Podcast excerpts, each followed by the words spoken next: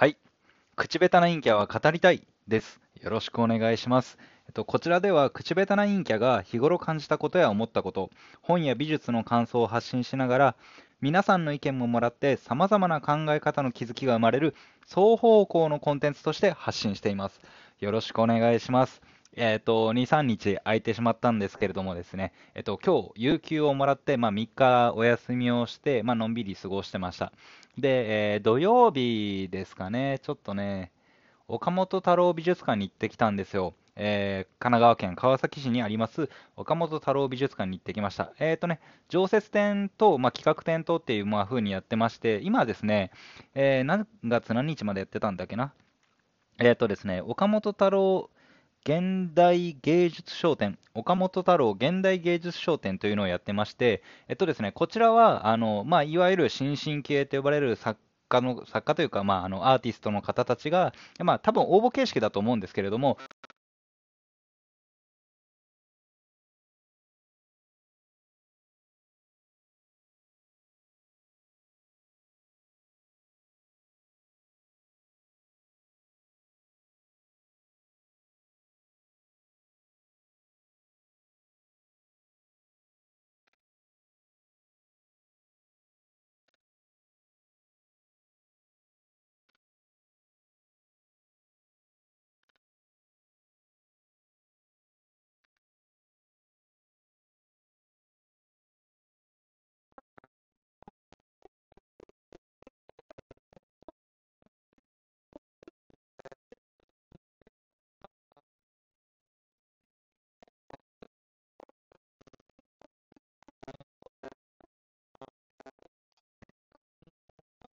期間として展示している、まあ、期間があって、えー、展示しているのは、岡本太郎とその旅行、旅行というか、旅ですね。まあ、芸術を知るための彼を行った旅の記歴を、履歴を追う展示をやってたんですけど、まあ、結構ね、あのいろんなところ回ってたっていうのは、まあ、僕も知ってて、あそうそうそう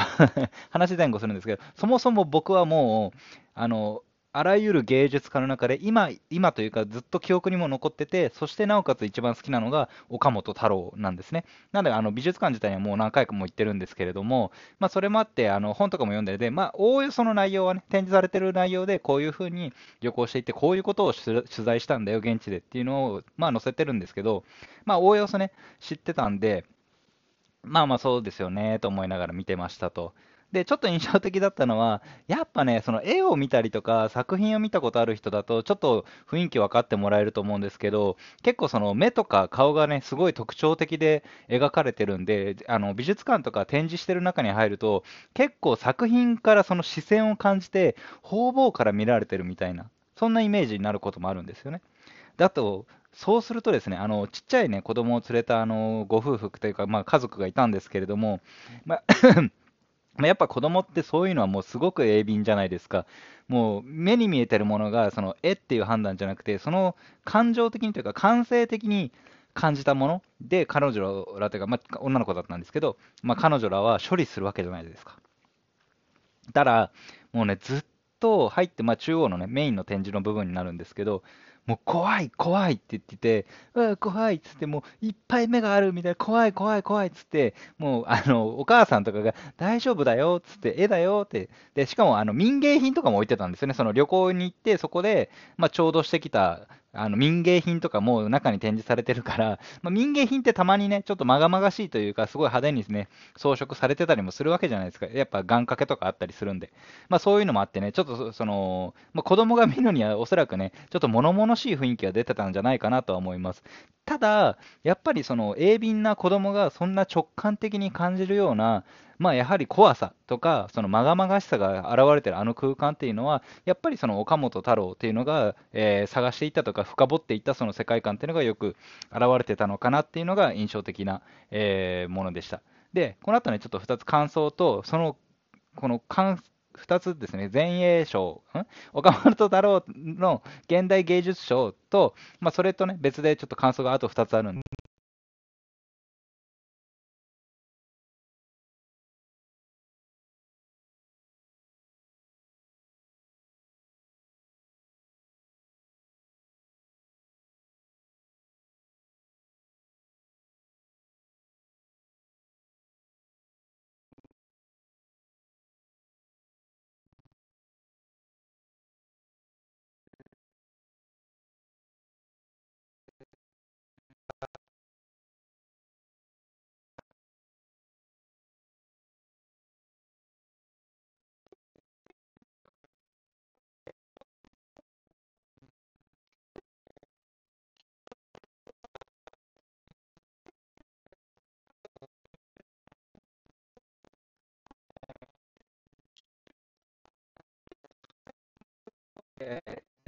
で、すよね。スタートが猫を食べていって、学地が点々と3年ぐらいかかってるんですけども、そこに学地に猫が入って、その額縁からまた別、が張って、猫張って、えー、食べていくみたいな感じのインスタレーションがあって、まあ、それはですね、まあ、結構、えー、人間っていうものが、まあ、進化したりとか、進化というか、その要は価値観的変化ですよね。その誰かに誰か、要はその根っこ、木がその人間個体だとして、根っこが何かしらで他につながった経路。で、その先で、まあ、額縁から額縁に行くのは、要は誰かの価値観というものが誰かの価値観に影響して、それが呪術つなぎになって人間というものなんだ、みたいな。それが人間の価値観的進化であり、まあ、要は芸術とかの非連続の連続なんて言われたりしますけど、今まであらあの手法が形を変えたりとか、今これがいけてるんだ、全員なんだ、アバンギャルドなんだっていう変化をしてきたのが、要は現実芸術なわけですよ。で、それを表してるのかなと思って、まあ、それは汲み取れたんですよ。まあ、汲み取ったというか、僕はそういう感想を持ったんですよね。ああ、なるほどね、と思って。まあ、ただ、その、わかるけど、なんか、そうだねって感じなんですよね。なんか、そうだねって、うん、なんか、うん、まあそうだけどさ、みたいな感じにちょっとなっちゃって、まあ冷めてんなって、で、偉そうに言うなって感じなんですけど、あとね、そもそもちょっとこの後もね、否定的な話は出てくるんですけど、あの、基本的にその、出されてるアーティストたちの、アーティストの方たちが、もう僕が想像できないような戦いと、その努力の結果によって、今、そこに作品を出してることはもう間違いないことで、まあね、それをダ作だなんてね、言うつもりもないし、まあそもそも僕なんてね、あのそういう、ね、芸術的、えー、資料というか、まあ、教養もね、あの少ない人間なんで、強く否定できはしないんですけど、まあ、一人のね、受け手の感想としてまあ話できればなと思ってるんですけど、で、えー、岡本太郎賞をね、えー、受賞した作品なんですけど、えーとね、複数のキャンバスに複数枚、複数枚というか複数の絵が飾ってあって、それを、まあ、あの、バーって壁一面に展示してるものがあって、それ、まあ、あの岡本太郎賞を受賞されてて、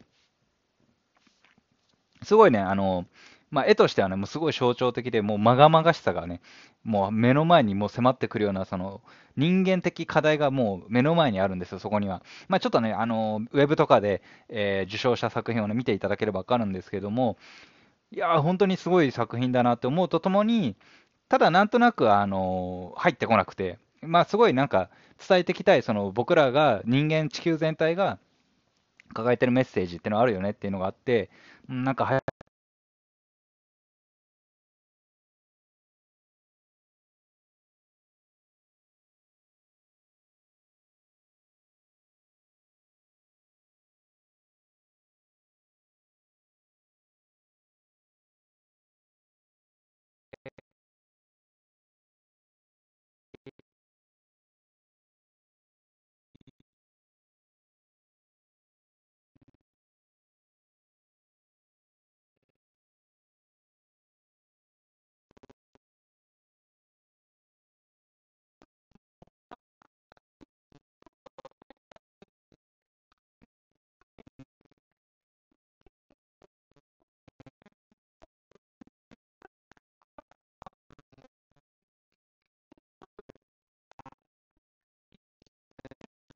僕みたいな。それ僕のことの考えですけど、あのね、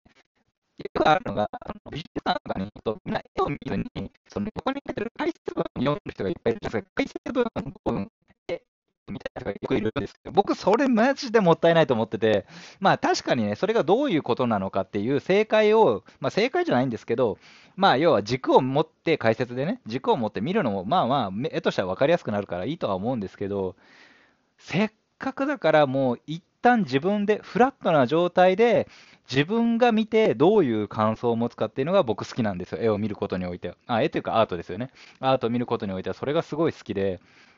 まあやってるんですけど、でもじゃないと、その書いてあったこと読んで見ちゃうと、もうそれにしか見えなくなっちゃうんです、大半が。もう、もうすごい引っ張られるんですよ。だから僕、作品の題名も基本的に最初見ないようにしてて、もう題名に引っ張られちゃうから、見ないようにしてるんですけど、もうね、なんだろうな、その、もうね、ヘリクスですよ、こんな、俺がこれこれから話すことなんて。あのね、でね、パンフレットを読んだ話に戻るんですけど、まあ、パンフレットに、まあ、要は受賞したなんだ評論とか書いてあるんですよ。